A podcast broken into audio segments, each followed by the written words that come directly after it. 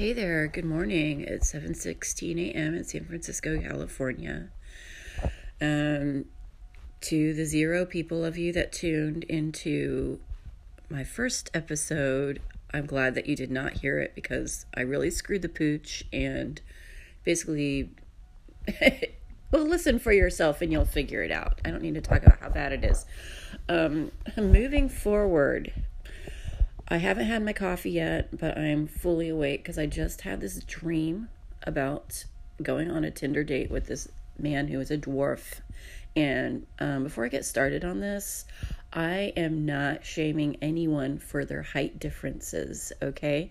This is just a dream that I had. Um, long and short of it, though, he was extremely emotionally available, and I was not in the least he said something though that disturbed me. Um, he said he wanted to make me feel like a little girl, and I was not okay with that. I got up and left. And yes, I was in his bed. We did not make out or kiss or anything. Um, but you know how dreams are. Um, as I was packing my things up, this woman came into the house and I realized it was his wife and she was coming back from her date and that I was in a polyamorous I was actually auditioning to be like their polyamorous unicorn or something. I didn't realize it. And she suddenly saw me as being a major bitch um, because I made her husband cry. I didn't realize that I made him cry. He was crying. Um, but you know what? He was he creeped me out. It didn't matter what size he was. He creeped me the f out. And then I woke up. The dream was impactful enough that I decided to put it in the beginning of this podcast. So um, there's a message in there that I'm not getting. Obviously, um, anyone who I know in waking life, I tell about the hypnosis videos I listen to every night and um, I've been listening to them for some months now, and it seems like cumulatively they have been impacting my dreams. Um, I've always done lucid dreaming, but now it's I've had I what I believe are already two predictive dreams in the last week or so. But you know what? I've heard that telling people people when you tell people about your dreams, they get bored stiff instantly. So if you're still awake, um, I guess I will disclose other details about my life and uh, what's been going on. Um, whew. Uh, I w- was excused from jury duty. It was for a murder trial. Um, it was somewhat exciting. Some of the jurors there were real they were not quote enlightened in any way um as far as like their political leanings i guess. Um i was shocked by that but also entertained because some of them were so uh blatant about their biases and I guess they were truly trying to get off jury duty. That was another thing. I was like, this person is so bigoted, but could they possibly be this bigoted? Maybe they're making it up so they can get off jury duty. And you know what? It worked. It worked. Whatever it was they did or said, it worked. Um, I was very fortunate not to be selected in the final round. Um, and I didn't make it up to the stage or the little stand, the jury stand. Um, and yeah, I noticed the security checkpoint guys. It was a mix of really nice security guys, and then some of them were just fucking assholes. And I couldn't wait to get through that thing. I made sure that I wore nothing with metal on it, no jewelry, nothing, because I did not want to have to deal with their trifling ass. They were extremely petty and just looking for any moment to be a dick to a woman. Pretty much that was what it was. And I saw them being rude to other women too. Um, so, you know, that touched on the male gaze a little bit.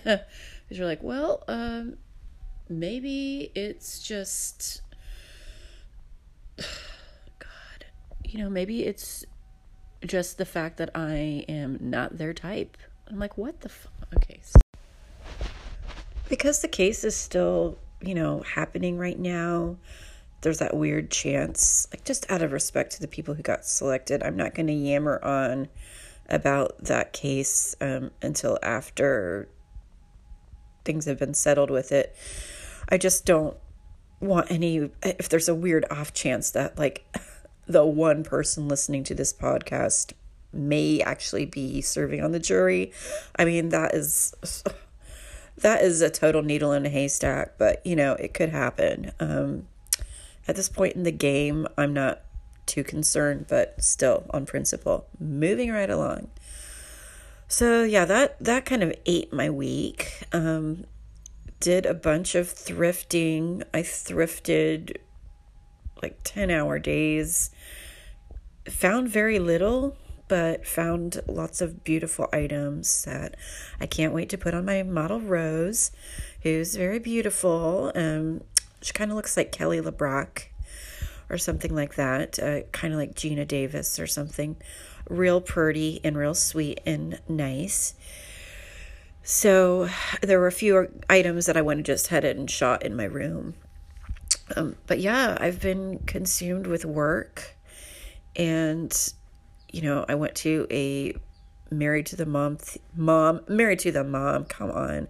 Married to the mob theme birthday party and I stayed for 2.5 hours, which I normally most parties I leave as soon as I get there almost. I leave within 20 minutes of arrival. Um, I say hello to the host and then I go straight to the food table. I grab a bit of wine, guzzle it, eat as much food as I can and then leave. And that's been my MO for a long time. Um I but if I'm having a if I, you know, having a good time and I get over that 20 minute hump, I usually stay for a couple hours. Um and that's the way it goes, you know. So yeah, I enjoyed myself. It was Amanda, who lives in the neighborhood. She's also been in the mission. She's been in the mission a bit longer than I have, I think for about 20 years or so. And um, she looked beautiful. Everyone looked really good. Um, I wore a 49ers themed outfit, and my butt is really big right now. So it was, it was kind of hard for me to like find pants that would go over my ass, but I did. I managed to cover my nakedness and go to the party.